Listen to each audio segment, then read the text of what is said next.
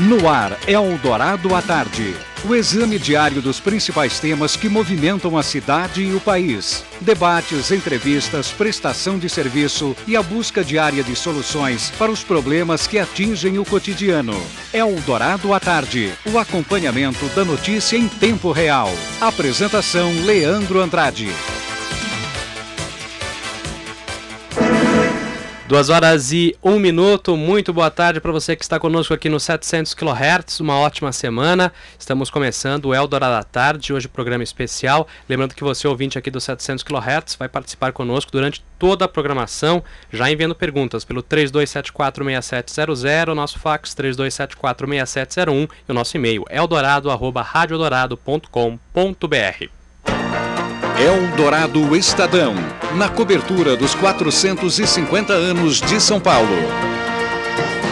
Hoje o segundo programa especial sobre os quatrocentos e cinquenta anos de São Paulo, falando sobre a Catedral e a Praça da Sé. O primeiro programa no mês passado falamos sobre o Parque do Ibirapuera. Hoje este tema, Catedral e Praça da Sé, um dos pontos mais tradicionais aqui da cidade de São Paulo. Daqui a pouco os nossos entrevistados estarão conosco, debatendo este assunto, trazendo novas informações.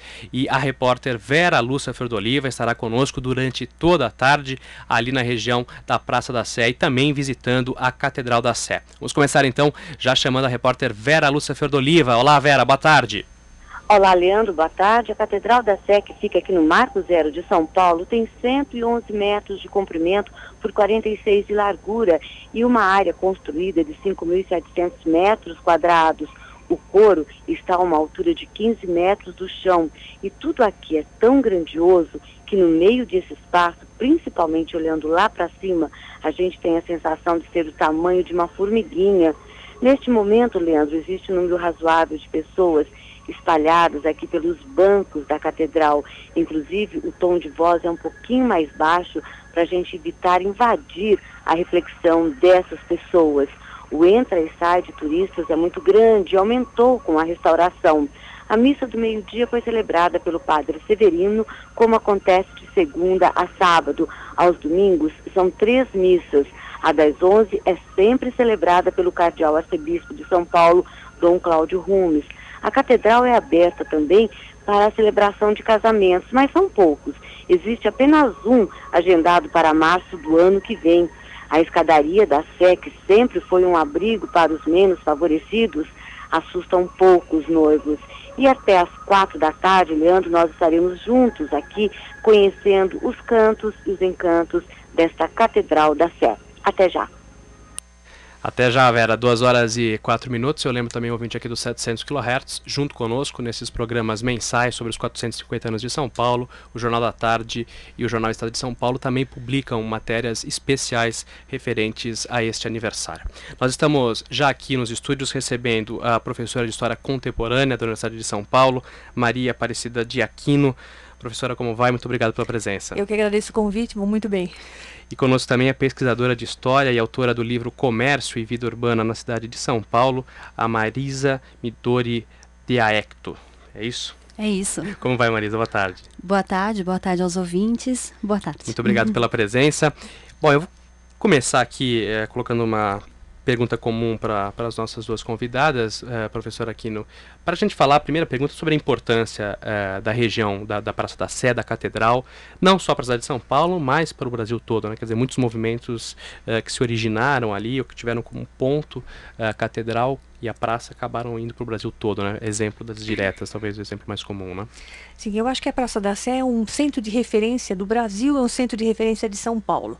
Hoje em dia, para o habitante mais jovem da cidade de São Paulo, pode-se dizer que houve uma certa transferência de local de referência. Hoje, por exemplo, quando se pensa em São Paulo, se pensa na Avenida Paulista. Mas para uma pessoa da minha geração, por exemplo, que sou mais velhinha, vamos dizer assim, do que as duas pessoas que estão aqui muito jovens, próximas de mim, eu diria que o ponto de referência era realmente a Praça da Sé, o centro para onde tudo convergia. E nós estávamos, né, Leandro, conversando um pouquinho antes do, da entrada Isso. do programa, a respeito de que essa Praça da Sé, ela mudou. Hoje, para quem passa, parece que não há mais nenhuma lembrança daquilo que passou. Mas onde hoje você tem hoje uma praça só, existiam duas praças, ambos grandes pontos de referência para o paulistano. Uma que era chamada Praça da Sé, menorzinha do que essa que a gente conhece, e uma outra praça importante chamada Praça Clóvis Beviláqua. E na década de setenta houve uma grande reformulação. Esta reformulação se inicia com a primeira implosão acontecida em São Paulo, que foi a implosão do edifício Mendes Caldeira, que ficava na Praça Clóvis Beviláqua, e a partir daí a Praça Clóvis deixa de existir e se forma uma grande região, toda ela, que é a região hoje conhecida como Praça da Sé. Essa implosão acontece por causa do metrô, né? Para se passar o metrô, né? É, se relaciona com essa necessidade, vamos dizer uhum. assim, ou com a forma como foi planejado o metrô paulistano. Agora, professora, é, essa evolução, é, justamente, do ponto de referência da Catedral para Paulista, como é que esse processo acontece para Paulista vir ser essa referência? É, eu acho que ela, esse, essa mudança acaba acontecendo pela própria configuração da cidade. Se você tem a cidade num prazo, vamos dizer assim, de quarenta anos, as grandes mudanças que aconteceram nesses últimos quarenta anos tiram São Paulo de ser uma cidade importante, sim, mas para ser a grande cidade do Brasil. Né?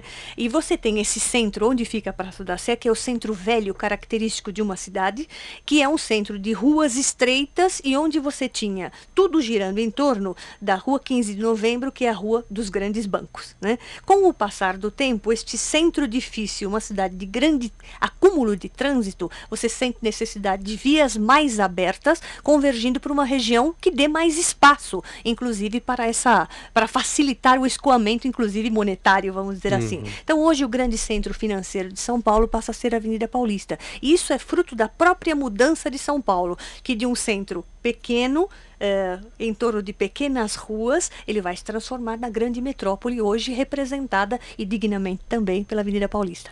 Pesquisadora Marisa, nessa questão, inclusive, é, o livro Comércio e Vida Urbana na Cidade de São Paulo, a gente tinha a região da Sé como a, a região principal, ponto de referência, como a professora Aquino disse, e como é que se dava a questão do comércio e como, como é que é essa evolução é, a, como ponto de referência à região da Sé? Eu acredito que a região da Sé, desde o Largo da Sé até a formação da Praça da Sé, como a professora Aquino apresentou, ela é de fato muito relevante pelo seu caráter simbólico, monumental, porque foi o grande monumento da metrópole de São Paulo, né, a partir do momento que São Paulo teve aquele boom econômico da cafeicultura no início do século vinte. Mas tem um outro aspecto que as pessoas revivenciam cotidianamente, mas não se lembram. A Sé ainda é muito importante porque ela é o centro de convergência de todas as redes de transportes de São Paulo. É, se você pensar isso na época que eu estudo, que é a época da, do aparecimento dos bondes em mil e novecentos, as principais linhas de bondes partiam para a Sé. Eram linhas que iam para Moca, para Penha, para Vila Mariana, sentido São João, que era a radial do Café, que é hoje de, em dia Avenida São João, quer dizer, para o oeste da cidade. Então, a partir desse núcleo, todas as redes de... A, toda a rede urbana acabou funcionando a partir desse núcleo. Posteriormente, os ônibus, hoje em dia nós temos, bem, a Praça da Bandeira e o Parque Dom Pedro, que são os dois grandes terminais. Mas eles as, ainda assim estão ligados de alguma forma à Sé. E eu me lembro, todas as vezes que eu passo por lá, naquelas ruas estreitas, Benjamin Constant, Quintino Bocaiúva, o que, que nós temos ainda? Várias linhas de ônibus, aquele transtorno todo, e a maioria, sendo que a maioria das linhas vão ainda para a Zona Leste e para a Zona Sul. Muitas mesmo para os longínquos bairros da Zona Sul. Da cidade de São Paulo, é o Marco Zero. Né? E hoje o metrô, né? A linha norte-sul e a linha leste-oeste, sendo a linha leste-oeste que liga o bairro, a zona mais habitada de São Paulo, com o maior número de habitantes, é a Zona Leste, que o centro do, da, da linha de metrô está lá. Então, existe esse aspecto histórico, existe esse, esse aspecto monumental, quer dizer, uma catedral para a metrópole de São Paulo, ela acaba sendo um marco mesmo para o Brasil, como a professora Aquino falou, mas ela tem essa importância que é histórica, mas se você pensar pelo lado geográfico também, ela determina desde os princípios o que foi a, o que nós entendemos hoje como rede urbana, rede de transportes. Isso é uma importância tremenda. Uhum. Professora Aquino, é, falando desses movimentos é, que surgem é, ali na Praça da Sé, e enfim, como o nosso tempo vai ser curto aqui, com certeza o grande destaque fica para a questão das diretas já, mas nós tivemos movimentos, inclusive comícios contra a ditadura de Vargas, enfim, muitos fatos é, importantes é, como marco a, a Praça da Sé. Eu queria que a senhora falasse um pouquinho é, desses movimentos, inclusive daqui a pouco a gente ouve até um trechinho aí da, desses discursos da época da, da direta Já, que a senhora inclusive participou, né, professora? Sim, infelizmente estava lá e, e tenho uma grande lembrança. A lembrança que eu tenho do vinte e cinco de janeiro de mil novecentos e oitenta e quatro, um dos marcos importantes dentro do movimento, grande movimento direta Já, é o fato de que eu nunca me lembro de estar num lugar me sentindo tão sardinha em lá, né? Eu nunca vi tanta gente junto. E olha que eu frequento os transportes coletivos de São Paulo durante muito tempo, e lá é a verdadeira sardinha em lata, mas na realidade eu nunca vi tanta gente junto. É a sensação de você não poder realmente virar o seu corpo. É impressionante. Então, foi um, talvez um dos momentos mais emocionantes e mais impactantes dessa, desse centro, desse marco de referência histórico para o Brasil e para São Paulo. Agora, além do movimento das diretas já, nós temos outros, outras mobilizações importantes. Sem dúvida, vamos ter a oportunidade de falar de uma grande mobilização, é, infelizmente, uma mobilização por um efeito, por um evento extremamente negativo, que é a morte do jornalista Vladimir Herzog e a importante missa que acontece na Catedral da Sé, né? Isto no ano de mil novecentos e setenta e cinco, no final de outubro do ano de mil novecentos e setenta e cinco. É também um momento, durante o regime militar, em que algumas manifestações importantes estão acontecendo. Inclusive, um governador paulista, eh, no final da década de sessenta, sofre uma agressão popular, porque achou que tinha popularidade, na realidade, à altura, e como a praça ela acaba sendo o momento de convergência dos movimentos do Dia do Trabalho, no primeiro de maio, né? Ela sempre foi e ainda tradicionalmente é, uh, o governador se, dis se dispôs uh, a fazer um discurso naquele momento e foi alvejado por um trabalhador. Então, o sinal de que a sua popularidade não estava tão em alta, né? Não é isso. E era qual governador, professor? É o governador Abreu Sodré. Uhum. Tá? Uh, então, no final dos anos sessenta, ele acaba sendo alvejado praticamente por um tijolo e acaba tendo que se, ser levado levado às pressas, foi ferido de fato, porque a população estava, com algumas razões, muito zangada com o próprio poder, não especificamente com a figura do governador, mas com a própria administração extremamente violenta do poder durante os duríssimos anos do regime militar, né? Então, a Praça da Sé é a praça de muitas mobilizações. É, muitas mobilizações, a gente até pode fazer um, um traçado, né?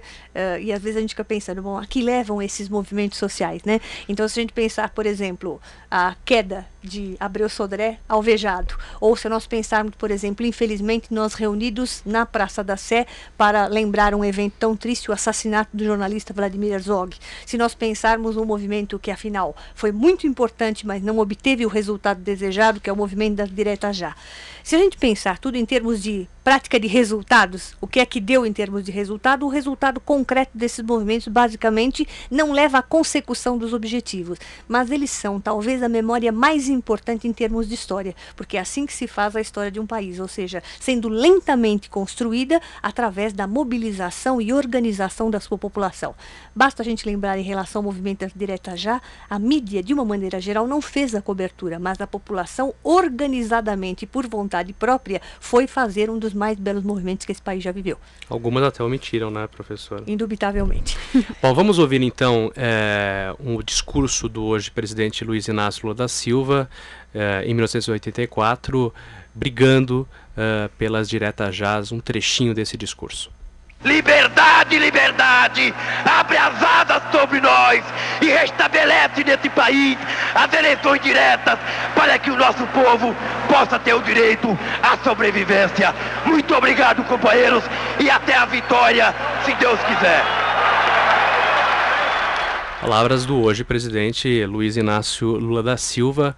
Aliás, uh, professora, a gente pode colocar essa missa do Herzog, e também depois a gente vai poder discutir isso com o Dom Paulo e com o próprio Henry Sobel, como um, um ponto que começa a ditadura a cair, como um divisor aí para o fim da ditadura?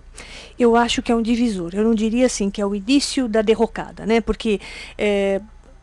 um ano antes, inclusive, nós tínhamos na condução, a partir de mil novecentos e setenta e quatro, quinze de março de setenta e quatro, você já tem no poder Ernesto Geisel.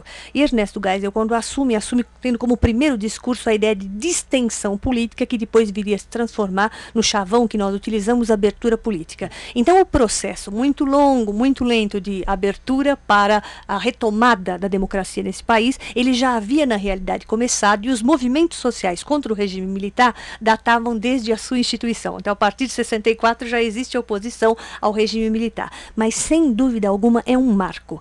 É um marco porque, eh, em primeiro lugar, a morte por torturas no D O I-C O D de São Paulo, ela foi encoberta. Ela foi encoberta através de uma farsa, e essa farsa era comumente engolida, tanto pelos meios de comunicação, como de certa forma pela população. E desta vez, o regime foi absolutamente infeliz, né? Quando ele vitima uma pessoa que tinha ressonância em relação à sociedade. Ele mesmo estava à testa de um telejornalismo bastante importante na T V Cultura de São Paulo, e era um jornalista bastante conhecido e influente. Então, tendo vitimado esta pessoa, que as, com a qual a sociedade se reconhecia e se identificava, houve um grande erro, um acidente de percurso que o governo precisou pagar duramente, né? Então, a partir desse momento, você tem uma grita geral da sociedade, aquilo que era um movimento curto de minorias que gritavam contra o regime, mas vai se transformar numa grita geral da sociedade contra a arbitrariedade do regime militar. Então, é um momento extremamente significativo, e São Paulo e a Praça da Sé têm, felizmente, uma posição a favor do bem, ou seja, a favor da democracia. Outro ponto importante quando se fala da, da, da Praça da Sé, e com referência à Catedral, é a questão do comércio. Atualmente a gente tinha problemas aí com o comércio ambulante, os camelôs, essas coisas todas, mas após o aumento da fiscalização e agora com a restauração da Catedral, essa questão diminuiu muito. Mas eu queria que a, a Marisa, que é pesquisadora de História e escreveu esse livro Comércio e Vida Urbana aqui na cidade de São Paulo, falasse um pouquinho sobre o comércio ali, na, na região é, da Praça da Sé, e até esse período de degradação, quando mesmo ficaram os ambulantes. Como é que era e como é que chegou a esse ponto? Olha, sob esse ponto de vista da história do comércio, é curioso que a cidade passa por várias fases, e em todas elas existe o comércio informal e o comércio ambulante. Então, por exemplo, esse, essa história do comércio ambulante e do comércio de rua, das, velhas, das negras quitandeiras, dos velhos comerciantes, ele já aparece nas descrições mais longínquas do final do século dezoito e principalmente nos primeiros, nas primeiras décadas do século dezenove. O Largo da Sé e toda aquela região central, ela, é, ela tem uma... um papel secundário a partir dos anos de mil oitocentos e cinquenta até os anos de mil novecentos e dez. Secundário em que sentido? Uh, porque o principal comércio ele se dá no, no Triângulo Central, nas ruas quinze de novembro, Rua São Bento e a Rua Direita. O Pátio do Colégio ele reúne a função política uh, e a cultural da cidade. E existe o Largo, que tem uma grande importância por ser a matriz, e é onde também se executam os, os, a, as funções religiosas, os ritos litúrgicos, mas também a política, porque os bispos sempre tiveram um papel importante na política de uma cidade. Mas, sob o ponto de vista do comércio, ele se dá às margens, naquelas ruinhas, naqueles becos estreitos pequenos que ficavam aos redores da, do Largo da Sé. O que, que acontece com a reforma? Quando a igreja é demolida em mil novecentos e onze... aquilo tudo vai, vai sendo derrubado aos poucos. Aquelas casas onde tinha um pequeno comércio, os ambulantes de ruas, eles vão todos sendo afastados. Eu me lembro de uma descrição, por exemplo, de mil novecentos e trinta, em que o Jorge Americano diz, olha, esse grande descampado é, na verdade, um campo de lama. Porque quando chove, isso aqui foi desocupado, né? Virou uma praça que antigamente tinha cinquenta metros de profundidade, e agora ela atinge quase a Praça João Mendes, quer dizer... mas aquilo ainda não tinha sido ocupado, de, uh, construído, urbanizado. Então, é, vira esse descampado e esse grande vazio, principalmente porque os prédios ainda estão em construções.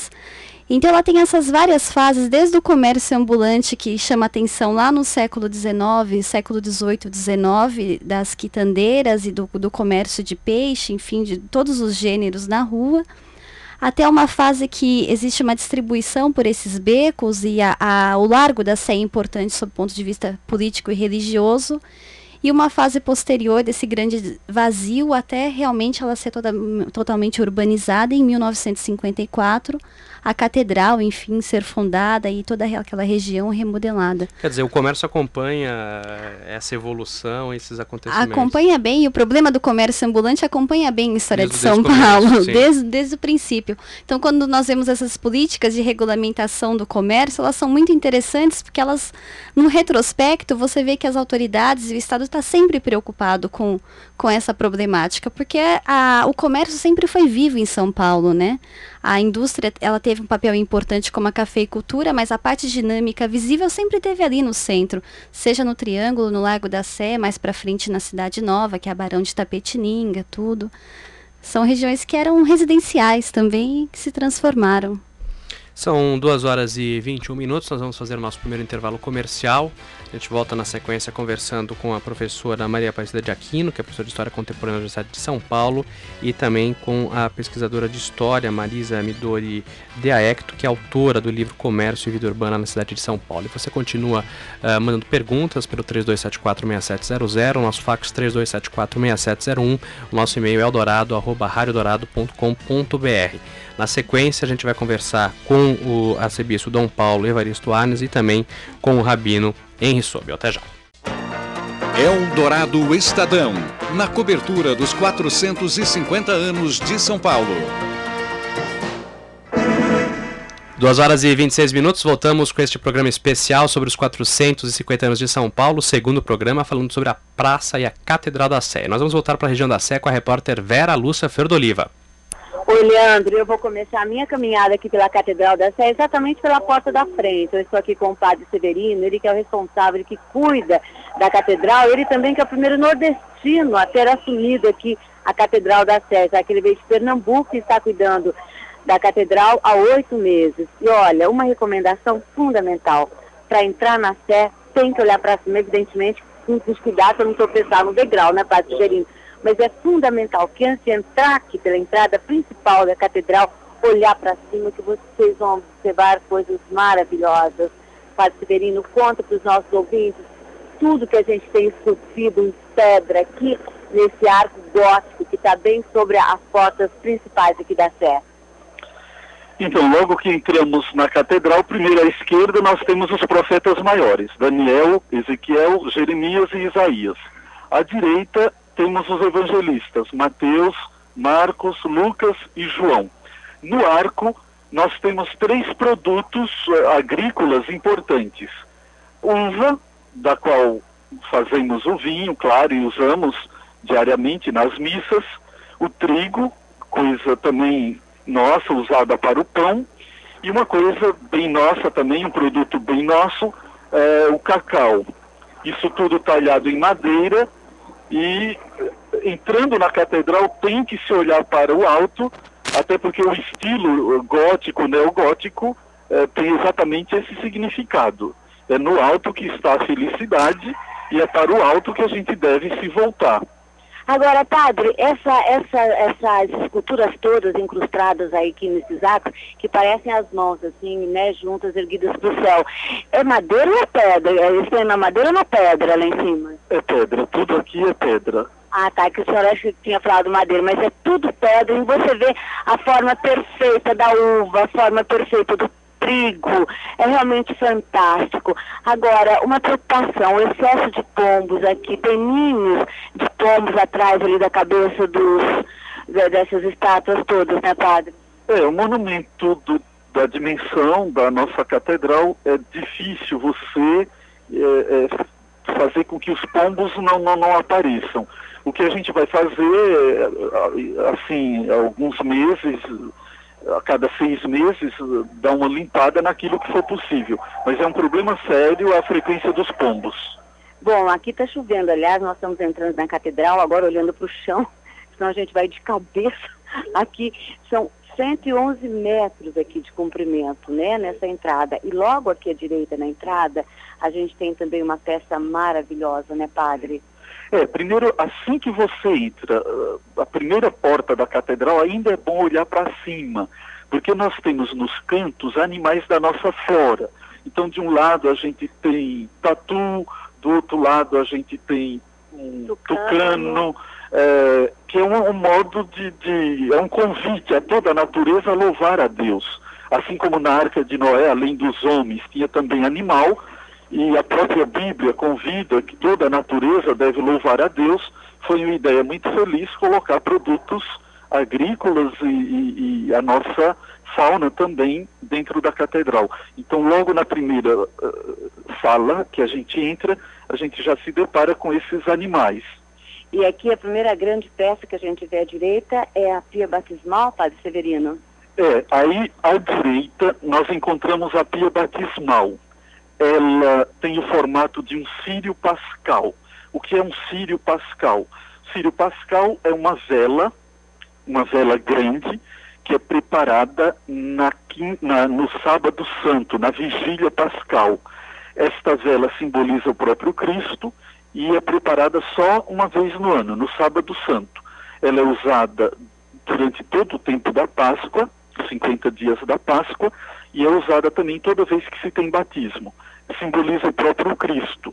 Nesta vela, o celebrante eh, faz a incisão da letra alfa, a letra primeira do alfabeto grego, e a última letra, ômega, então representa Jesus Cristo. Ele é o começo e o fim de todas as coisas. Então, a nossa pia batismal, que é belíssima, tem o formato de um círio pascal. É, e a base dela, inclusive, brilha muito, chama muito a atenção. Uma peça que ninguém pode entrar aqui na Catedral e deixar de olhar à direita e observar e contemplar essa peça maravilhosa. Nós vamos continuar passeando aqui pela Catedral da Sé. Agora o tom de voz volta, basta que nós já estamos aqui dentro, tem muita gente aqui em reflexão. Vamos conhecer outros cantos, mas antes, só uma nota bastante triste. Não é que já picharam a Catedral da Sé restaurada? Nas duas laterais, do lado de fora, já tem pichação. Pode uma coisa dessa, Leandro? Tá certo, Vera. É lamentável isso, né? Todo esse processo de restauração e precisamos de seguranças ali na região para que isso não, não volte a acontecer. Agora, duas horas e trinta e um minutos. Eldorado Estadão A M. E nós seguimos aqui na Rádio Dourado falando sobre a Praça da Sé, sobre a Catedral da Sé. O nosso contato agora com o arcebispo emérito de São Paulo, o cardeal Dom Paulo Evaristo Arns. Dom Paulo, como vai? Boa tarde. Ah, muita paz para todos aqueles que amam a Catedral. Dom Paulo, quais são as histórias mais importantes que o senhor tem uh, em relação à Catedral da Sé? Como eu sou historiador por profissão e doutor em História, eu sempre me interessei por todas as coisas históricas. E quando o cônego ah, Francisco de Assis Gandolfo foi nomeado diretor do museu, eh, do arquivo, melhor, do arquivo metropolitano, eu pedi a ele que ele falasse ao ah, Monsenhor Silvio, que foi vinte anos Uh, uh, chefe da Catedral, que ele escrevesse os dados todos mais importantes a respeito da Catedral. Ele compôs um livro inteiro que eu queria publicar, mas me disseram que era uma linguagem muito falada, uma linguagem muito uh, singela, como ele estava acostumado a exprimir-se na própria Catedral de São Paulo. Então, o Monsenhor Silvio e com o conselho dele resolveram não publicar ah, o livro, mas ele existe no arquivo, ah, ao menos ah, o, o original, e o senhor pode consultar. É um livro de confiança absoluta. O Monsenhor Silvio era muito minucioso e muito exato. Ele poderia exprimir-se numa linguagem menos elevada do que vocês estão acostumados. Mas o que ele diz é verdade e verdade pura. Vai então consultar a Monsenhor Silvio e ele vai contar tudo até mil novecentos e doze.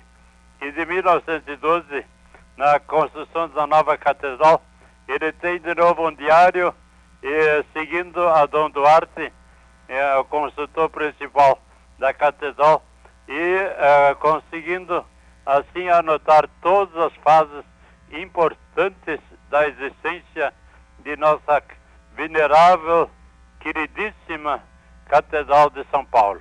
Dom Cláudio, gostaria que o senhor falasse um pouquinho sobre o projeto arquitetônico da Catedral de São Paulo. A Catedral não corresponde ao gosto de muita gente porque está dentro de edifícios modernos, inteiramente de outro estilo, e uh, do tempo de mil novecentos e dezenove e vinte, e, portanto, não são conforme o estilo gótico. Mas dentro do estilo gótico é a construção mais bonita que existe na América Latina. E lá é que se fez uma inovação com a cúpula dentro da catedral. Isso foi extraordinário e foi, ah, ah, convém ressaltar. A existência da catedral é muito importante. A catedral é como que uma oração constante, todas as mãos levantadas para o céu, apontando para Deus e dizendo: você veio à terra dizendo paz aos homens de boa vontade. E nós agora vamos para o céu pedindo paz aos homens de boa vontade. É preciso acabar com toda a violência e é preciso acabar com as causas da violência. Quanto antes e quanto mais radicalmente melhor. Dom Paulo, quais são uh, as lembranças afetivas que o senhor tem em relação à Catedral da Sé? As lembranças afetivas em relação à Catedral são muitas, mas a principal certamente é aquela ligada aos operários, ao Santo Dias, que foi aí uh, encomendado Uh, uh, a Deus em, depois de ser, ter sido assassinado pelas forças de repressão, e também por todos os operários e estudantes, e particularmente pelos jornalistas, por você, por exemplo, porque o Santo Dias é o padroeiro de, dos uh, jornalistas e uh, o, o Santo Dias, eu digo o oh, Vlado Herzog. Vlado Herzog é o padroeiro de todos os jornalistas e ele, ele foi venerado naquela catedral e com uma, é, uma é, organização e um, uma, uma oração tão comovente que não houve que não derramasse lágrimas. Inclusive eu e Dom Helder, que estava presente naquele momento. Neste momento, nesta missa ecumênica ao Herzog, começava a cair o regime militar? Uh, Vlado Herzog, de fato, estava naquele momento abandonado por todos. E uh, uh, quem o socorreu foram os colegas, felizmente, os uh, colegas, uns dez ou vinte, primeiro se interessaram por ele. Depois que viram que ele estava morto, eles pediram para fazer uma missa em homenagem a ele. Mas como ele era judeu, eu, eu disse que aquela missa era impossível. Era preciso fazer um culto judaico, mas eu oferecia a catedral, porque o, os judeus em nossa cidade não possuem um, ele, um, uma casa sagrada com tamanhas proporções como a nossa catedral, e tão é, vistosa e tão chamativa como é a nossa catedral. Para encerrarmos a entrevista, eu gostaria que o senhor deixasse uma mensagem aos ouvintes da Rádio Eldorado. Aos ouvintes da Rádio Eldorado, eu gostaria de recomendar que sempre quando rezam, ou sempre quando pensam em, em, numa vida do além, eles sempre digam assim: eu gostaria de te deixar na terra uma lembrança daquilo que Jesus fez. Quer dizer, ajudar a quem sofre, sobretudo a ter emprego, a ter menos sofrimento, a ter uh, menos fome e a ter uh, menos sede e a ter uh, menos injustiça nessa terra. Quem ama a catedral, ama a pessoa humana que vive em torno da catedral e que é propriamente a verdadeira catedral. Que Deus abençoa todos os dias da vida em São Paulo. Dom Paulo Evaristo Arns, muito obrigado pela entrevista do senhor. Um grande abraço a você, viu? Você é muito bom. Muito obrigado, um grande abraço. Eldorado Estadão, na cobertura dos quatrocentos e cinquenta anos de São Paulo. duas e trinta e nove e na ponta linha já está conosco o presidente do Rabinato da Congregação Israelita Paulista, o Rabino Henry Sobel. Rabino, como vai? Boa tarde. Eu vou bem, boa tarde, shalom para todos os queridos ouvintes. Rabino, eu gostaria que o senhor, uh, o senhor que ouviu, inclusive, a entrevista com o Dom Paulo Evaristo Arns, falasse um pouquinho uh, da importância aqui para a cidade de São Paulo e também para o Brasil da própria Catedral da Sé e da região da Praça da Sé. A Praça da Sé é o marco zero da cidade de São Paulo, ponto de referência para a numeração das ruas e a medição de distâncias nas estradas estaduais. Mas por ser o local da igreja matriz, a Catedral da Sé foi palco de importantes momentos na vida social e política do país. O culto ecumênico, ao qual o querido Dom Paulo Evaristo Arns se referiu, o culto ecumênico em memória de Vladimir Herzog e o histórico comício em prol das diretas já em janeiro de oitenta e quatro, entre tantos outros exemplos, eu tive o privilégio de participar de alguns destes atos memoráveis. E na minha cabeça, a Praça da Sé será sempre sinônimo de democracia e dos direitos humanos que lá defendemos. Rabino Henry Sobel, qual é o momento mais marcante que o senhor guarda em relação a esta região? É a própria, o próprio culto ecumênico uh, ao jornalista Vladimir Herzog? Sem dúvida, aquele culto ecumênico na Catedral da Sé, co-celebrado pelo cardeal Dom Paulo Evaristo Arns, pelo reverendo Jaime Wright, e por mim, cerca de oito mil pessoas, oito mil, compareceram à catedral para render tributo a Vlado, entre as quais inúmeros parlamentares, professores, jornalistas, estudantes, representantes dos centros acadêmicos de quase todas as faculdades paulistas. O culto foi conduzido com a maior solenidade e dignidade. O cardeal Arns, amigo meu, o cardeal foi magnífico. Ele se referiu ao governo naquela época como assassinos. E Dom Paulo citou o mandamento do decálogo, não matarás. E eu me lembro das palavras do cardeal, uh, naquela época, como se fosse hoje. Ele disse, ninguém mata um homem e fica impune. As palavras do cardeal Dom Paulo. E os presentes ouviram atentamente as palavras dos oradores. E como Dom Paulo disse, uh, Vlado era judeu. E, portanto, o culto uh, tinha um conteúdo judaico.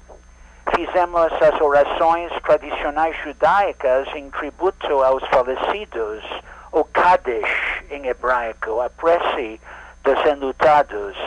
Audálio Dantas, o presidente do sindicato dos jornalistas naquela época, concluiu o serviço religioso dizendo, em nome de todos os jornalistas, em nome de Deus, em nome dos homens, pedimos a paz, e nós comprometemos a lutar pela paz.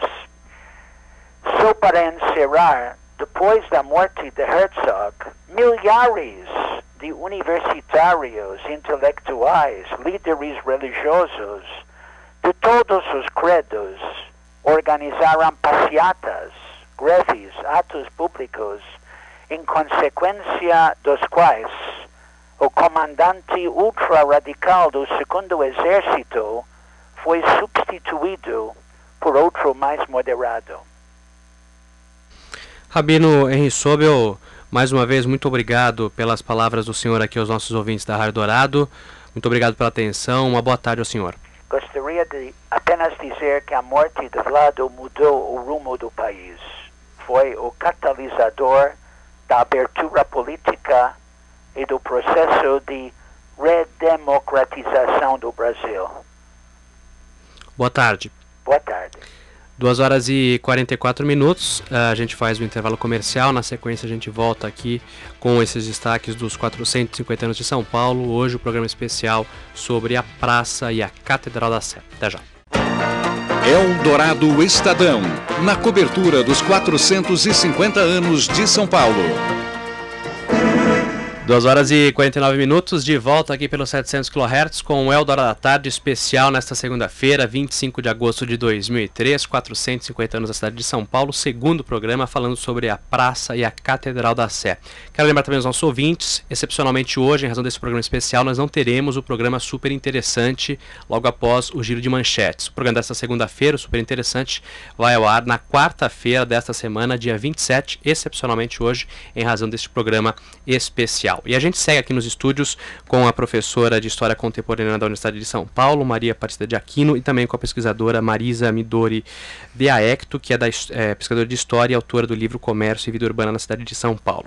Professora Aquino, aquilo que a gente comentava no começo do programa sobre é, a importância dessa missa do Herzog aí para o fim do regime militar, o, o, Dom, o Dom Paulo Evaristo e também o Rabino Henry Sobel comentaram, né? É justamente um marco que começa a, a caminhar para o fim, né? A mudar a história do país, ajuda a mudar a história do país. Eu queria dizer de antemão o seguinte, que nós estamos aqui falando de um marco de referência para a história do Brasil, para a história de São Paulo, que é a Catedral da Sé e a própria Praça da Sé, e nós estamos com homens referências para a história do Brasil, para a história de São Paulo. É impossível falar da Catedral, da Praça da Sé, sem falar de Dom Paulo Evaristo Arns. Quer dizer, a Catedral muda o seu jeito de ser, a praça muda o seu jeito de ser, a partir do momento em que este homem, esse cidadão exemplar, que é Dom Paulo, começa a gerir, gerenciar essa dificuldade de uma cidade tão grande que é a região da Sé. É, Dom Paulo é, é, sobre todos os aspectos, uma figura muito importante para a história de São Paulo. E eh, ele representou aqui exatamente o que significa, a partir dos anos sessenta, uma virada da Igreja Católica na direção daquilo que ela chama da opção pelos pobres, e ele transforma concretamente essa opção em realidade. A Praça da Sé tem sido, nos últimos anos, um refúgio das crianças abandonadas. E essa vida tão dura das crianças abandonadas só fica um pouco mais amenizada a partir da, do momento em que a visão de um homem importante, que é Dom Paulo Evaristo Arns, assume a condução desses fatos. E nós tivemos também a importante participação de Henry Sobel, que é outro homem importante, pode-se dizer que ao lado de Dom Paulo são homens que estão sempre ao lado das boas causas. Figura fundamental também para o difícil momento que vivenciamos, nos anos duros do regime militar e na passagem tão sofrida para momentos de democracia. E eh, Henry Sobel lembra de outra figura notória, que é a figura de Jaime Wright. Infelizmente já não mais no nosso convívio, o reverendo Jaime Wright, junto com Dom Paulo, foram extremamente significativos porque eles elaboraram um projeto que é o chamado Projeto Brasil Nunca Mais, que junto com esta celebração da morte de Vladimir Herzog, representam também um marco importante na conquista das liberdades desse país. E eu gostaria de, nesta fala ainda, lançar uma ideia, que eu acho que até a Marisa pode comentar muito melhor do que eu, que é essa questão, quando a Vera estava falando, ela falou de Dom Severino e falou que ele era um nordestino dentro da catedral. A região da Sé também é um reduto nordestino muito interessante, e é um reduto de repentistas, né? Que exatamente. É uma coisa que São Paulo carrega, embora alguns paulistanos menos evoluídos, menos esclarecidos, não tragam essa marca dentro de si, mas São Paulo é a maior cidade nordestina do Brasil. A concentração de nordestinos por volta de cinco milhões em São Paulo é maior do que qualquer capital do Nordeste brasileiro.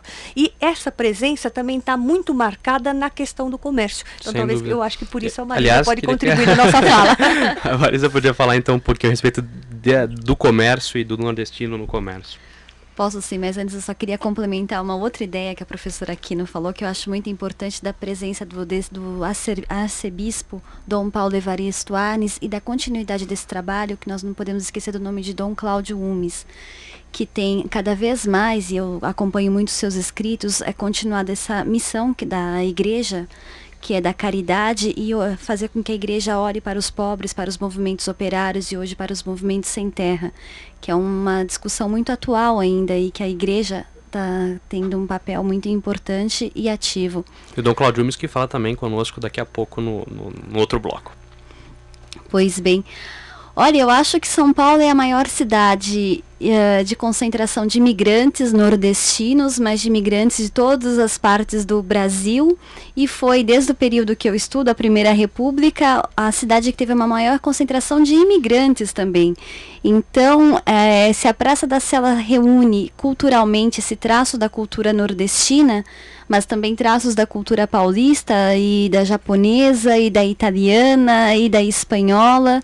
Eu vou contar agora uma história mais pessoal de vida, apesar de eu ter só vinte e nove anos e ter começado a visitar a Praça da Sé a partir de setenta e nove, eu me lembro, e esse era um passeio de domingo da minha família, eu me lembro que o contato que eu tinha com é, esse sotaque estrangeiro de, de italianos, espanhóis, essa mistura toda que nós temos em São Paulo, e mesmo com comidas nordestinas e o repente, tudo isso, ele se dava na Praça da Sé.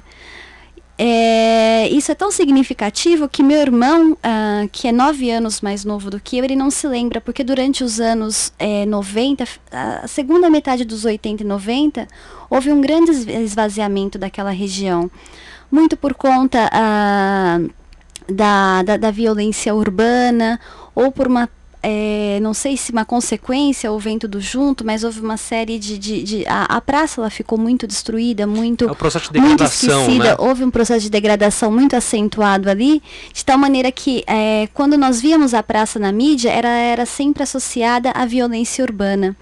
E isso é, é muito trágico, porque até, até oitenta e quatro, até os anos oitenta, ela teve essa grande massa de movimentos sociais, de missas ecumênicas, enfim, de tudo isso que vem sendo dito até aqui, e depois esse esvaziamento. Mas ela sempre foi, como marco zero, a, o, lugar, o lugar de referência da cidade, cultural e político. E eu me lembro muito bem disso, inclusive de... É, para receber mesmo todos esses, imigran- todos esses migrantes e toda essa população de São Paulo, que até hoje circula por ali, não é verdade? Por conta da, dos transportes públicos. Que está ali com o metrô, com os ônibus. Aliás, professora Maria Aparecida de Aquino, a gente pode ter com essa restauração uh, da catedral um, uma nova formação ali na, na, na Praça da Sé, quer dizer, um novo perfil, ou esse perfil das pessoas, que são milhões de pessoas que passam ali diariamente, uh, se mantém, os repentistas, essa coisa toda?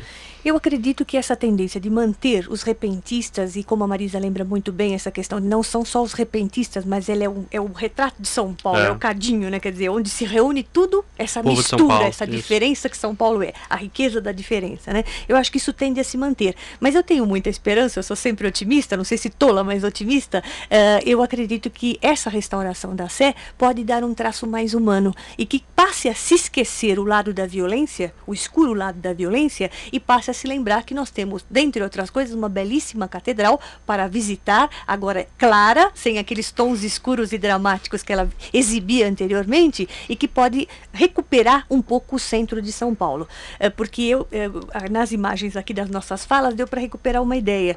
É, quando você pensa que a catedral reúne os meninos que são abandonados, a região reúne os migrantes nordestinos pobres, o que que isto nos traz? Nos traz um centro de São Paulo que registra os pobres e oprimidos. E a Avenida Paulista, ah. talvez para ela, fique o registro da riqueza. Econômico, né? Econômico, né? econômico da pujança, que é a minoria da população paulistana, né? Então eu acho que recuperar um pouco o espírito de São Paulo voltado para a maioria da população. Um belo paralelo esse feito pela professora. Olha, eu quero agradecer a professora Maria Aparecida de Aquino, que é professora de História Contemporânea da Universidade de São Paulo, pela atenção, novamente, que os nossos ouvintes, pela presença. Uh, professora, muito obrigada, é sempre uma satisfação conversar com a senhora. Eu que agradeço o convite muito, e quero terminar com a fala de Dom Paulo: ninguém mata um homem e fica impune. E agradeço também a pesquisadora de História, autora do livro Comércio e Vida Urbana da Cidade de São Paulo, Marisa Midori Deaecto. Marisa, muito obrigado e parabéns aí pela, pela publicação. Muito obrigada, muito boa tarde aos ouvintes. Eu também gostaria de terminar com uma frase que eu acho que a catedral, antes dela resgatar esse grande monumento da metrópole, ela resgata uma palavra muito importante da igreja, que é a caridade. Eu acho que é nisso que nós temos que pensar. É muito bem-vinda, né? Sempre. duas e cinquenta e oito, antes de fecharmos este bloco, vamos voltar para a Catedral da, para a Catedral da Sé com a repórter Vera Lúcia Fedeli Oliva. Oi, Vera. Olá, Leandro, agora estou aqui bem no altar mor, aqui no altar principal da Catedral da Sé. E sabe por que catedral é catedral? Porque catedral é o lugar onde fica a cátedra.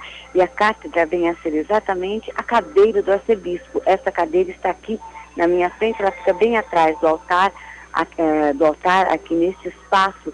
E ela é toda em jacarandá. Padre Severino, quem esculpiu toda essa escultura que a gente tem incrustada aqui na cátedra?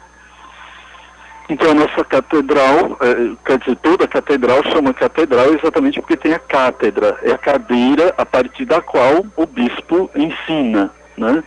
Então, essa nossa cátedra foi projetada por Benedito Calixto, um dos maiores artistas nossos, começo do século vinte. Ela tem no centro Cristo Mestre, em torno os apóstolos. Então, é uma preciosidade a cátedra aqui da nossa Catedral da Sé de São Paulo. Durante todo o tempo, não sei se vocês percebem aí ao fundo, músicas sacras ficam tocando aqui na catedral o tempo todo para ajudar a acalmar, inclusive, gente que vem aqui, às vezes não, não tão calma, né, padre? Que a catedral a, abre as portas para todos. Vem gente aqui para abrir jornal, procurar emprego, gente para rezar, gente para chorar, gente para ser feliz. Então é um público muito variado que entra e sai aqui dessa catedral diariamente. Daqui a pouquinho a gente volta, Leandro. Tá certo, Vera. Obrigado mais uma vez pela participação. A Vera que continua conosco na segunda hora do Eldorado à Tarde. Na sequência você vai conferir o giro de, de notícias, o giro de manchetes aqui dos setecentos Corretos, e a gente volta com mais destaques sobre os quatrocentos e cinquenta anos de São Paulo. Hoje o programa especial sobre a Catedral e a Praça da Sé. Até já. Eldorado Estadão, na cobertura dos quatrocentos e cinquenta anos de São Paulo. três horas e dez minutos, nós vamos seguindo aqui com o Eldorado à Tarde, especial desta segunda-feira, vinte e cinco de agosto de dois mil e treze, o nosso segundo programa sobre o aniversário da cidade de São Paulo. Nosso tema hoje é a Catedral e a Praça da Sé. Nós vamos voltar lá para a Catedral da Sé com a repórter Vera Lúcia Fedeli Oliva. Três e dez, Vera.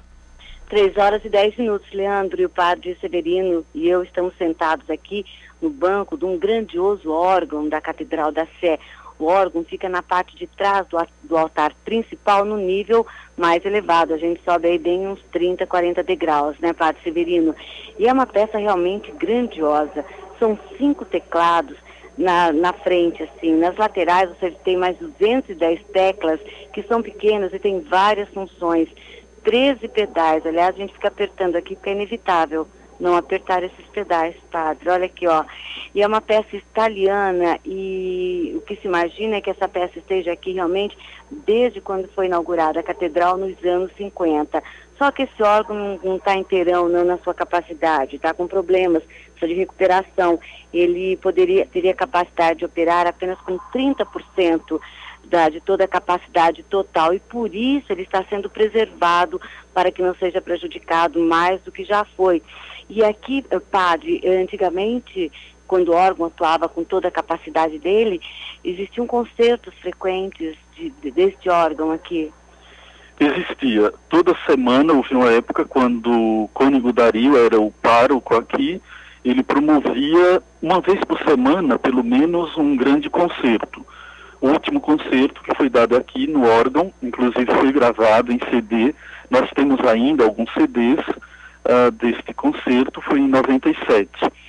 Mas atualmente ele não está em operação, o órgão apenas está funcionando vinte a trinta por cento da sua capacidade, e para preservar a gente não está uh, usando. Agora o Dom Cláudio, que tem cuidado com o maior esmero possível da catedral, esta grande reforma, que se gastou quase vinte milhões de reais, a gente deve a ele, que foi junto ao empresariado, às estatais, enfim, ao governo, uh, e conseguiu fazer essa reforma. E agora também ele está atrás de, de patrocínio para reformar o órgão. Nossa alegria seria que no aniversário da cidade, quatrocentos e cinquenta anos, no próximo dia vinte e cinco de janeiro, esse órgão pudesse ser usado. E também cinquenta anos de inauguração da catedral, agora em janeiro de dois mil e quatro. Aqui são quantos tubos para soltar o som desse aparelho, padre? Olha, tem mais de onze mil tubos e o nosso órgão ainda continua sendo o maior da América do Sul. É, e a gente aqui na frente desses teclados todos, desse aparelho grandioso, Leandro, dá uma vontade de ligar tudo e botar esse som para fora, que a impressão que eu tenho é que o som saindo daqui se espalha pela cidade, né, padre? É, toda a catedral é tomada pelo som do, pelo som do órgão. É muito bonito, é uma preciosidade que a gente tem aqui na Catedral da Sé. E só lembrando, Dom Paulo já está passando o chapéu para ver se consegue restaurar até os quatrocentos e cinquenta anos da cidade de São Paulo, esse aparelho maravilhoso. Nós vamos continuar passeando por aqui, Leandro, daqui a pouquinho estou de volta. Tá legal, Vera, obrigado pela participação, três horas e treze minutos, e nós já estamos com dois novos convidados aqui nos estúdios dos setecentos quilohertz, nós estamos recebendo a gerente de restauro e a engenheira coordenadora dessa obra de restauração da Catedral da Sé, Maria Aparecida Soukef Nasser. Engenheira, como vai? Boa tarde, obrigado pela, pela presença. Boa tarde, eu que agradeço a possibilidade de estar falando sobre a Catedral da Sé. E conosco também está o professor Percival Tirapeli, que é pesquisador em artes e livre docente do Instituto de Artes da Unesp, que é a Universidade Estadual Paulista. Professor, como vai? Boa tarde. Boa tarde, é um prazer estar aqui também, falar dessa obra tão importante e da antiga Sé, que desapareceu também, né? A gente vai comentar já já uh, aqui nesta última hora do Eldorado à Tarde. Aliás, engenheira, a repórter Vera Lúcia falou dessa possibilidade aí uh, dos órgãos lá, do, do órgão da, da, da Catedral da Sé. É possível que isso esteja funcionando em pouco tempo até o aniversário da cidade de São Paulo? Realmente o trabalho uh, ter, é muito grande e leva muito tempo? Bem, a restauração do, do órgão ficou como um projeto complementar, por ser totalmente desassociado da obra em si. É, primeiro se pensou em integrar, a, reintegrar a, a edificação para depois organizar as outras restaurações necessárias. A restauração do órgão vai requerer muito tempo, ele está em algumas condições, assim, está fora de padrão da, das normas de, de, de organeiros, necessitaria de, assim, de uma mobilização, talvez até de técnicos é, estrangeiros para poder restaurá-lo. Mas é um sonho e acho que valeria a pena... Está com o projeto pensando no, no ano dos quatrocentos e cinquenta anos, porque a catedral, a data verdadeira de abertura dela foi em julho, quem sabe julho de dois mil e quatro seria um, um número interessante para pensarmos nisso. Quer dizer, é um processo que levaria muito tempo, né? No mínimo uns dez meses. dez meses, quase um ano então para que isso possa, possa ser realizado. Nós, vamos, nós conversamos agora há pouco também com o cardeal arcebispo metropolitano de São Paulo, Dom Cláudio Hummes. Ele diz que a Praça da Sé é o coração histórico da cidade e lamenta a falta de segurança na região. Acrescentou que o centro ganharia muito se a prefeitura desse mais vida à Praça da Sé. Vamos ouvir então Dom Cláudio Hummes. A Praça da Sé, na verdade, é, é, é o coração histórico da, da, é, da cidade de São Paulo, dessa população, porque tudo começou ali. É, a Pátio do Colégio e a Praça da Sé é uma, é uma prolongação. Na verdade, tudo aquilo era uma coisa só inicialmente. Foi ali que São Paulo começou. E foi ali que São Paulo continua a pulsar, na verdade. Até mesmo o entroncamento dos, dos metrôs ali é o maior número de gente que, que, que usa ali a estação do metrô de, de todo São Paulo. Diz que passa um milhão ou mais de pessoas por dia é, ali por aquele entroncamento. Além disso, temos a belíssima... É, catedral ali, que agora está restaurada, está muito bonita, está concluída como edifício, embora tenha algumas, algumas, alguns detalhes a serem, a serem restaurados dentro, e também queremos fazer um, um, um, um, um digamos assim, um espaço museológico de visitação da, da, da, da catedral e também, eventualmente, outras atividades museológicas dentro da catedral. Claro que ela sempre terá como prioridades... o fato de ser igreja, portanto, para o culto religioso, a sua prioridade. Mas eu creio que, que a Praça da Sé, para todo paulistano, ela é alguma coisa que, que lhe vai no coração. Todo, todo paulistano gosta da Praça da Sé, ama a Praça da Sé, e apenas lamenta que falta muitas vezes segurança, e precisamos de muito mais segurança. Como também... a possibilidade de, de, de, de o paulistano estar ali, digamos, por exemplo, no fim de semana, um domingo à tarde, passar ali, eh, se tivesse, digamos, eh, maiores eh, possibilidades de, de restaurantes mais populares, de, de, de, de, de lazer popular. Eu creio que o centro ganharia muito, eh, dando maior vida à Praça da Sé, porque representa São Paulo. Eu tenho um grande amor à Praça da Sé, como tenho um grande amor a essa, essa querida São Paulo. Essas as palavras do cardeal arcebispo metropolitano de São Paulo, Dom Cláudio Hummes, falando aí sobre a catedral e sobre a região da Praça da Sé. Aliás, professor, essa questão da própria revitalização que o Dom Cláudio fala vem nesse projeto de se tentar revitalizar toda essa área central, né? Sim. O que é mais do que preciso, né? É, e tem que ser revitalizado em torno da Sé, porque as Sés, que eram quatro Sés em todo o Brasil, a primeira Sé foi de Salvador, depois do Rio de Janeiro, depois foi criada a Sé de Mariana e de São Paulo. Todas essas outras Sés, é, é, fora a de Mariana, todas as outras foram demolidas, as antigas, né? Então foram feitas novas Sés. Então, é, que está praticamente no mesmo local, e a Sé de, de Mariana e a Sé de São Paulo. Então, o local ele deve ser, deve ser preservado, como o Cláudio estava falando, essa interligação praticamente com é, o pátio do colégio, né? A primeira igreja, e depois, quando os jesuítas em mil setecentos e cinquenta e nove vão embora, é, o, o pátio do, do colégio se torna o centro administrativo de São Paulo, né? E as obras da Sé, elas, elas sempre foram se arrastando. O primeiro desejo de se fazer uma Sé em São Paulo foi em mil quinhentos e oitenta e oito. Aí depois o bispado foi criado em mil setecentos e quarenta e cinco, mas só se tomou posse, e a posse não foi na Sé, mesmo sendo, né? Foi em mil setecentos e cinquenta e seis, Em, em cinquenta e sete, e quando se, se fez uma segunda Sé, né? Então a, a Sé, vamos assim dizer, são eternas obras, como é, é a, a própria cidade de São Paulo, sempre crescendo. A Sé, ela ficou muito, muito pequena, e hoje em dia cabe quase que, talvez que oito mil pessoas dentro, e a outra Sé cabiam seiscentas pessoas.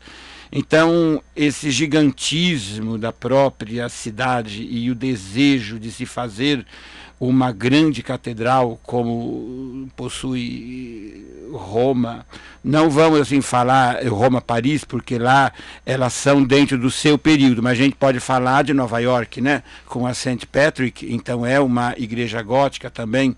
Em Boston é uma imensa catedral é, românica, né?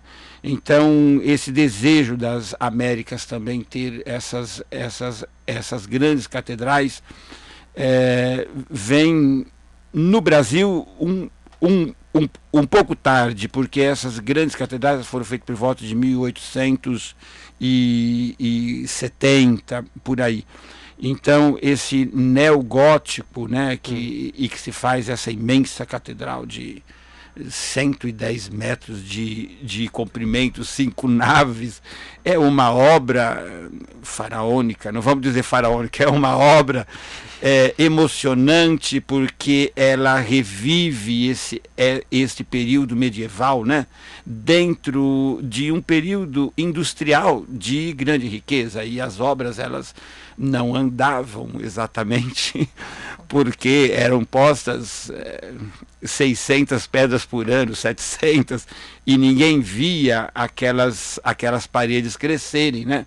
Mas tecnicamente ela é fabulosa, ela, ela, ela revive, vamos assim dizer, aquele espírito medieval de pessoas morando, né? Eu não sei, talvez que a Maria Aparecida tenha tido inf in informações se pessoas moraram ali, mas a gente tem informação de pessoas que chegaram a trabalhar quarenta anos naqueles canteiros, né? Então, é, não vamos dizer que é uma Sagrada Família lá é. do Gaudí, é porque lá é, um, é uma outra obra de uma outra, uma outra dimensão, né? Mas reviver esse espírito no coração de São Paulo é algo, algo fabuloso. Isso várias nações colaboraram, né? Então, os italianos, os portugueses, os espanhóis, alemães. Então, foi um momento, vamos assim dizer, que, é, que o governo não conseguiu transformar...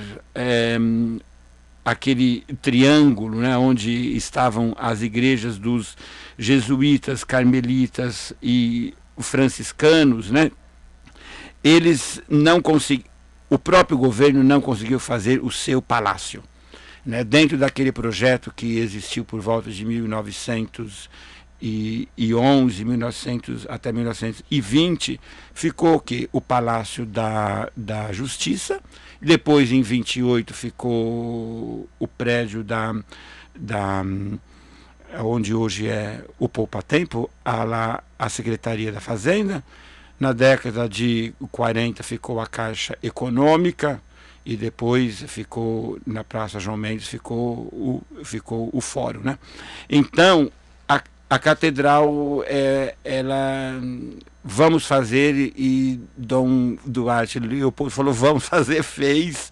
E é um verdadeiro milagre a gente ter uma obra tão fabulosa como, como, como essa, e que tem que ser realmente visitada, vista... Conhecida, né? Por todos os credos, não, não importa. É uma obra de arte e uma casa de Deus fabulosa.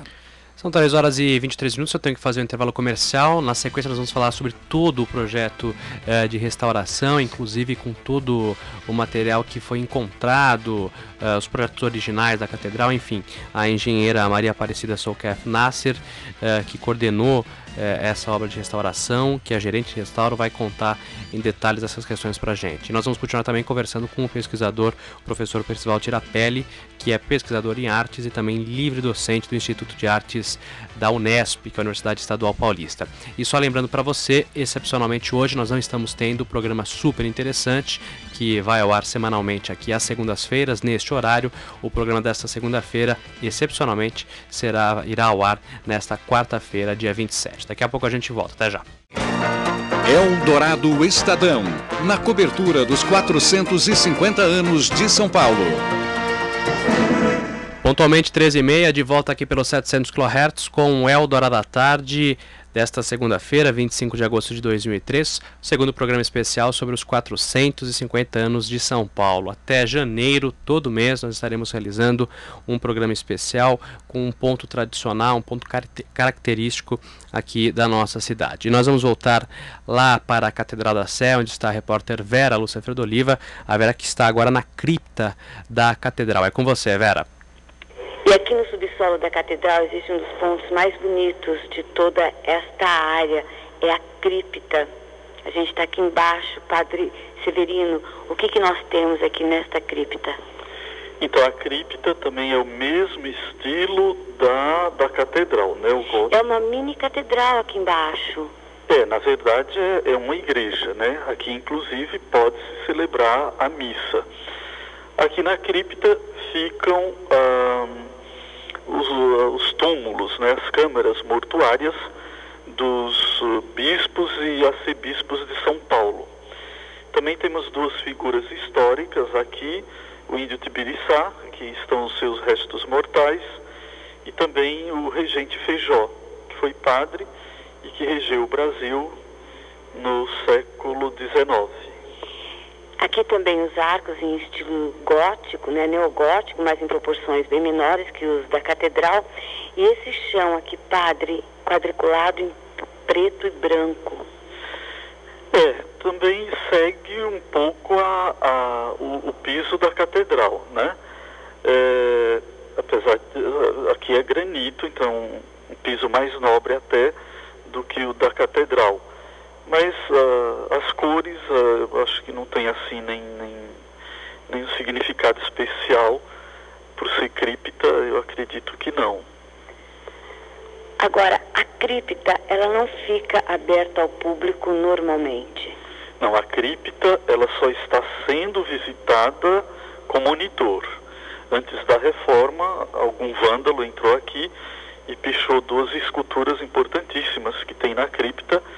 Uma uh, escultura de Jó, é de autoria do uh, um grande escultor do, do século passado, Leopoldo de Silva, à esquerda de quem entra na cripta, e à direita temos uma escultura também muito bonita de São Jerônimo, também de autoria do Leopoldo de Silva. Essas esculturas chegaram a ser pichadas antes da reforma, então agora a gente não permite mais entrada assim como antes, só com monitoria nossa aqui da catedral. Um outro detalhe aqui da cripta são as cadeiras estofadas para as pessoas que vêm para cá ou acompanham uma missa. São quase umas poltronas, né, Padre Severino? Elas têm lugar para apoiar o braço e elas são todas estofadas em peludo ou uma camurça vermelha. Então, quem quiser conhecer a cripta tem que ligar e agendar. E para agendar visitas aqui, daqui a pouquinho a gente dá os detalhes, ok, Leandro? Tá certo, Vera. três horas e trinta e dois minutos. Essa questão da pichação é algo lamentável e a engenheira Maria Aparecida é, Soukef Nasser, que coordenou esse projeto é, de restauro, conversava com a gente aqui fora do ar. Não teve como retirar essa pichação, né, Gena? Essas esculturas que o padre se referiu são esculturas em mármore, extremamente mole, e a pichação era em azul, e azul é a pior coisa, a cor para se tirar a pichação. Então foi feito todos os tipos de, de testes, foi feito pelo ateliê artístico Júlio Moraes, ele, ele tentou por emplastros, por todo tipo de procedimento, depois ele com, com, com, com jato de pó. E assim, ela ficou ainda o filme. E assim, é até triste, porque ela deixa de ficar aberta ao público constantemente, tem que ser sempre monitorado, porque é impossível você não conter, é impossível conter esses atos de vandalismo.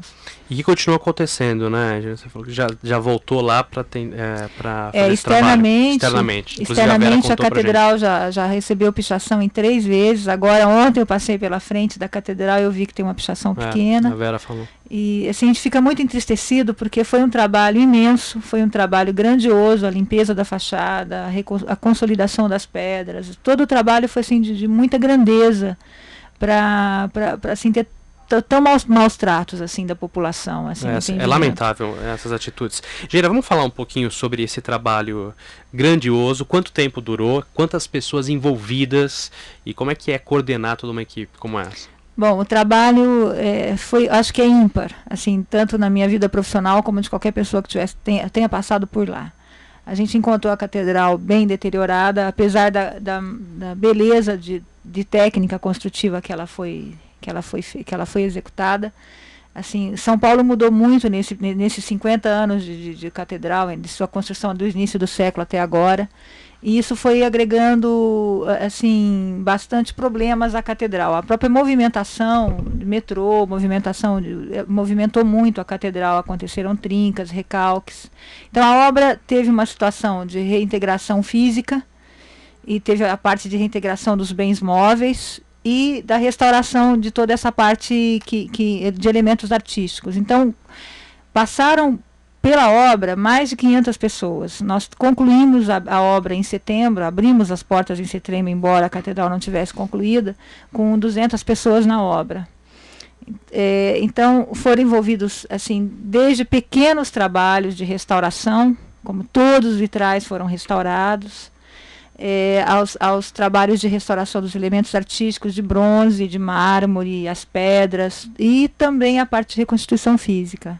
Então é um trabalho ímpar, diferenciado, com volumes altos de andaime. Nós locamos ali trezentas toneladas de andaime, enquanto se acontecia obras pequenas.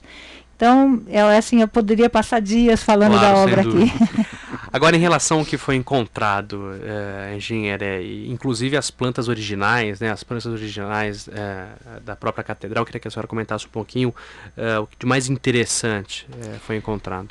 Bom, era um desejo da igreja concluir a catedral. Então, a gente tinha o trabalho de reintegrar a catedral, que tinha problemas, e de concluir a catedral. O que, que seria concluir a catedral? Executar catorze torres de estilo gótico, quase que no século vinte e um, com, e concluir externamente com peitoris e outros elementos de fachada faltantes.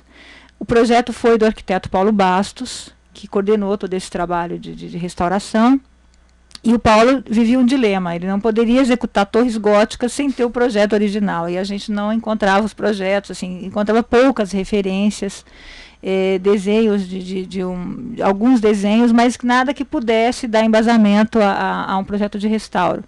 E numa limpeza, uma desinfecção que a gente estava fazendo para começar alguns trabalhos de proteção de mobiliário, junto com o pessoal da museologia, É, encontramos os projetos na própria catedral, no couro, envolto assim, num sacos, e foi uma festa, foi assim uma, uma, uma felicidade enorme, enorme, porque junto com cadeiras do século dezenove, que também estavam sendo embaladas, estavam lá os projetos do Maximiliano Hell, e também os primeiros estudos, onde a catedral era maior, tinha outra dimensão, outras torres, era, era perfeitamente gótica, não tinha cúpula. Então, esse todo o material foi, foi assim, serviu de embasamento e de possibilidade de dar continuidade aos, aos projetos. Professor, tem alguns ouvintes aqui, uh, um deles, o Cláudio do Butantã, uh, que, que o senhor comente um pouquinho a respeito dos artistas plásticos. A catedral foi muito pouco focalizada por artistas plásticos, uh, diz o Cláudio. Queria que o senhor falasse um pouquinho É, em relação a esse trabalho e, e da sonoridade, né, que o senhor comentou Isso. conosco aqui no intervalo, que é interessante a gente falar para o nosso ouvinte também. É, olha, os, os artistas plásticos, é, vamos assim dizer, a maior obra que tem é do José Walsh Rodrigues, que é uma grande parte dos, dos vitrais e que foram feitos pela Casa Conrado. Isso deve ser por volta de uns vinte e sete ou vinte e oito... É, É, vitrais. Os outros ele, é, vieram, foram feitos na Itália. Os artistas nem, né? Eles na nem, Itália e França, né, gente? É, e eles nem, nem sabiam onde é que estava São Paulo, vamos assim dizer. Então, é, tem o seu valor como, como vitrais. Depois, os mosaicos foram feitos em Ravenna o, e, e o, e o e o baldaquino, a pia, foi tudo feito na Itália. Então nós não temos, vamos assim dizer, a não ser a parte de madeira feita pelo Liceu, é, que a, então a gente, nós não temos mais a, artistas brasileiros ali. É, e é exatamente por isso que é muito imp, importante todo esse pensamento museológico para mostrar o que é que foi a catedral antes, né? Então, por exemplo, está no Museu de Arte Sacra toda a parte de prataria que foram presentes, que o Dom João quinto mandou para... ele mandou para São Paulo, que é uma das maiores preciosidades da arte barroca brasileira, né? E é, o que que temos? Uma tela que ficava é, em cima, fi, que ficava no forro, que é do Almeida Júnior, e que hoje está no Museu Paulista e não está visível, né? Então precisaria ver isso tudo. Então isso poderia mostrar esse resplendor todo da Sé e as obras barrocas magníficas que estavam, as esculturas. Enfim, aquilo que sobra da Sé ali, é, nós temos seis, seis cadeiras antigas, que a gente chama de estalas, e temos é, um lampadário que era, da, que era da Catedral de Cuiabá, porque a Catedral de Cuiabá pertencia à Sé de São Paulo, que a Sé de São Paulo ia até lá, perto de Montevidéu, depois do Rio Grande do Sul, Paraná, era uma região muito grande. É, um Cristo, né, dos, dois Cristos do século dezoito, e depois as outras coisas estão dispersas, é aquilo que eu chamo assim de o tesouro disperso da Sé, e que estamos tentando reencontrar, ver. Os altares e púlpitos estão na Igreja da Maria Imaculada, lá na, lá na Brigadeiro Luiz Antônio. Um altar está em São Bom Jesus dos, dos Perdões. Então, para o nosso ouvinte aí, ele teria que ir ver as coisas da antiga Sé, porque dos brasileiros nós temos as obras do Walsh Rodrigues. E o que é in, importante, que no meio da rosácea tem um símbolo do brasão de, de São Paulo, que foi ele mesmo que criou, né? Então isso é importante. Agora, quanto à sonoridade, a sonoridade, a sonoridade é, o padre Severino estava falando dos, dos concertos. Toda a Sé É, tinha que ter é, um, um, um mestre-capela. Ele, ele, ele fazia, ele escrevia as missas, ele ensaiava o coro. ele fazia os tedeums, que eram cantos de agradecimento, as ladainhas, então ele tinha muita coisa para fazer. E teve um português, André da Silva Gomes, que, que foi quase que durante cinquenta anos o mestre Capela da Sé. Esse homem é importantíssimo, deixou uma obra vastíssima, e, e a sonoridade da Sé, ela era comparável àquilo que acontecia em Roma, Lisboa, né? Porque ele veio de lá, e ele, e, e ele tem mais de duzentas obras, essas obras elas são pesquisadas pelo professor Regis Duprat, e essas músicas foram gravadas pelo Coral Brasilessência, é, regido pelo, pelo maestro Vitor Gabriel, que é de lá da Unesp. Então essa, son, essa sonoridade é, é, é talvez uma das mais ricas de todo o Brasil. E não só a, a importância dele, assim como ele foi... É, um, o André da Silva Gomes, ele foi professor de latim. Ele tinha, parece-me que uns oito filhos, mas ele cuidava de mais uns, uns cem, né? Então, ele já estava prevendo que a Praça da Sé teria que ter uma assistência, né? Então, é uma, é uma figura ímpar dentro da musicalidade brasileira. São três horas e quarenta e três minutos, nós vamos fazer o nosso último intervalo comercial. A gente volta na sequência aqui conversando com a Maria Aparecida Soukef Nasser, ela que é gerente de restauro e foi engenheira coordenadora uh, por essa obra na Catedral da Sé, e também com o professor Percival Tirapeli, que é pesquisador em artes e livre docente do Instituto de Artes da Unesp. Daqui a pouco ainda o governador Geraldo Alckmin fala sobre a Catedral da Sé, e a gente volta lá para a região da Sé com a repórter Vera Lúcia Fedeli Oliva. Até já. três horas e quarenta e sete minutos, de volta para o último segmento deste programa especial sobre a Catedral e a Praça da Sé, segundo programa de uma série que nós estamos realizando mensalmente sobre os quatrocentos e cinquenta anos da cidade de São Paulo. Sempre no dia vinte e cinco de cada mês até janeiro, um tema específico aqui no Eldorado à Tarde. Nós ouvimos o governador Geraldo Alckmin. Nossa reportagem perguntou sobre a importância e o que pensa o governador sobre a Catedral da Sé. Vamos ouvi-lo. É o símbolo é, que retrata a, a religiosidade da população de São Paulo, né, o espírito cristão é, do povo paulista, a fé da nossa população, é, retrata é, o centro de São Paulo, retrata as nossas origens, né? É, a cidade nasceu em torno de um colégio, né? O Pátio do Colégio, ali ao lado. Aliás, nós estamos trabalhando bastante para ajudar a recuperar, a revitalizar o centro de São Paulo, porque é um, tem toda a infraestrutura, é um local agradável. Eu, por exemplo, adoro andar no centro. Tem um sebo ótimo lá, um café, um local gostoso, né? Lembra a nossa infância, é muito agradável, mas ficou muito bonita a catedral depois da sua restauração. três e quarenta e oito, palavras do governador Geraldo Alckmin falando aí sobre a Catedral da Sé e esse projeto também de revitalização do centro. E nós estamos na ponta linha com o diretor executivo da Associação Viva o Centro, Marco Antônio Ramos de Almeida. Marco Antônio, como vai? Boa tarde. Boa tarde. É, eu não estou escutando bem. Eu vou pedir para que eles melhorem um pouquinho, então, o retorno. E eu queria, Marco Antônio, que você falasse um pouquinho a respeito desse trabalho que a Viva o Centro faz aí, principalmente na região da Praça da Sé, em torno da Catedral da Sé. Bem, a Associação Viva o Centro é uma entidade que trabalha pela recuperação do centro de São Paulo como um todo, né? Evidentemente que a questão da Praça da Sé é uma das mais importantes, porque é, vamos chamar assim, o marco zero da cidade, né? É, a catedral foi recuperada agora recentemente, e mais do que recuperada, ela foi completada, né?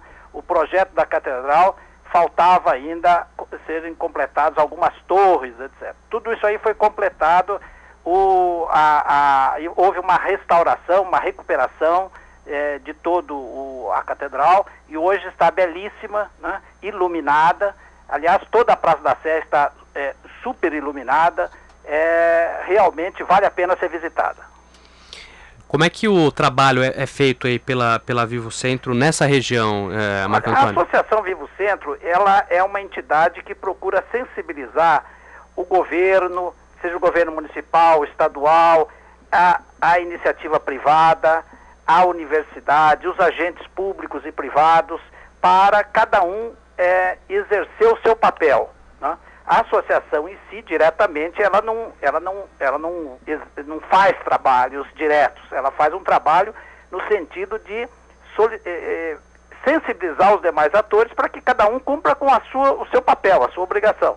Tá? Esse é o trabalho da Viva o Centro. A Viva o Centro de, faz congressos, seminários, fazemos, eh, temos a nossa revista, a revista Urbis, a, o informativo da Viva o Centro, e procuramos, então, sempre estar sensibilizando. A, a Viva o Centro é uma O N G, né, que reúne tanto a, eh, diversas empresas aqui do centro, a maior parte das empresas do centro, quanto organismos eh, como a O A B, como o Instituto de Arquitetos, Instituto de Engenharia. Afinal, a reunião de todas as, as pessoas que têm um interesse em ver o centro de São Paulo recuperado, restaurado e eh, retornando todo esse grande investimento que ao longo desses quatrocentos e cinquenta anos foram feitos eh, aqui no centro. Porque é importante notar que o local, o local de São Paulo, que de fato tem quatrocentos e cinquenta anos, é o centro da cidade. Ah, é verdade.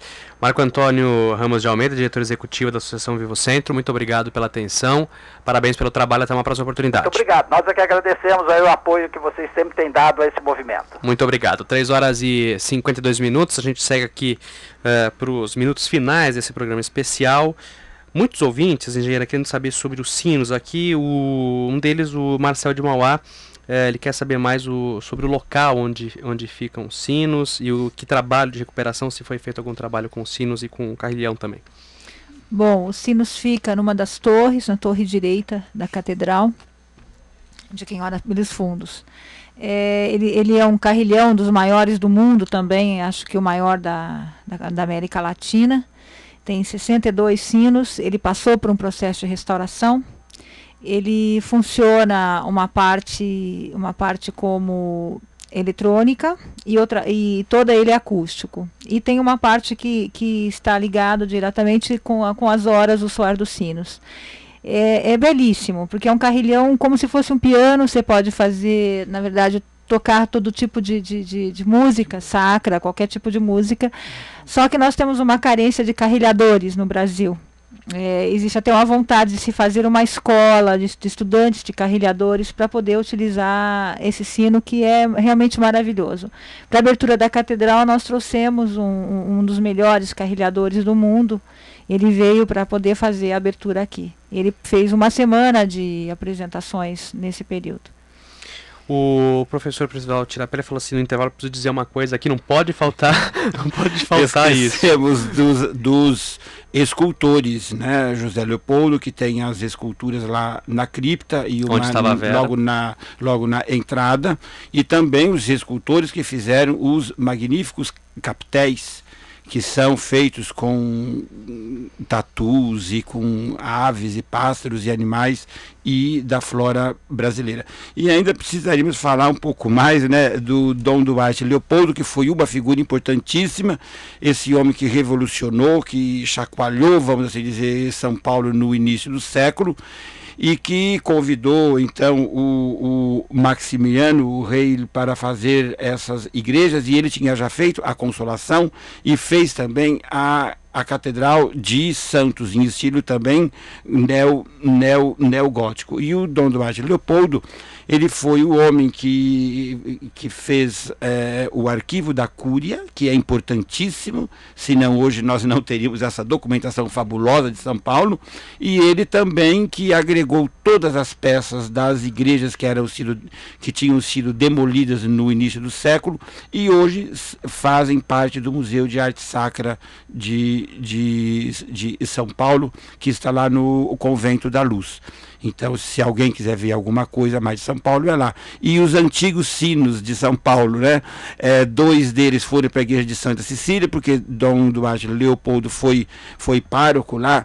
E o chamado sino do meião, que é um sino famoso e que dizem que tem até pó de ouro na sua liga, está na igreja do Padre Péricles, lá no Largo do Padre Péricles, lá nas, lá nas Perdizes. Gena, a gente não falou sobre o valor. Quanto foi gasto nessa grandiosa obra para recuperar a Catedral da Sé? Em torno de dezenove milhões de reais. Isso durante quanto tempo que foi mesmo? Foram vinte e nove meses de obra, depois nós ficamos mais seis meses concluindo uma parte dos peitoris, que era dos projetos faltantes.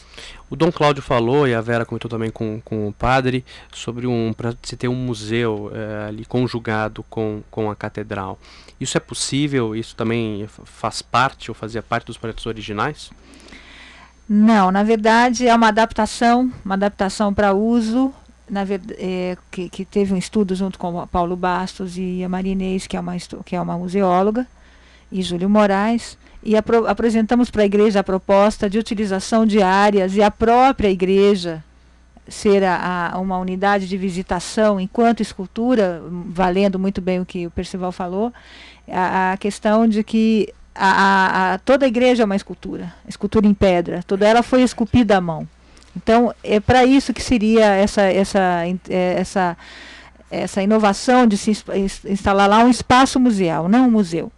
Assim, que teria, com, com, na verdade, visitas flutuantes por todo o espaço e algumas obras que, que houver interesse é, so, na, naquele espaço. O que acontece na, nas igrejas mais famosas aí ao redor do mundo, né? É exatamente isso. Fazer de lá um espaço de visitação ao público e não só também de culto religioso.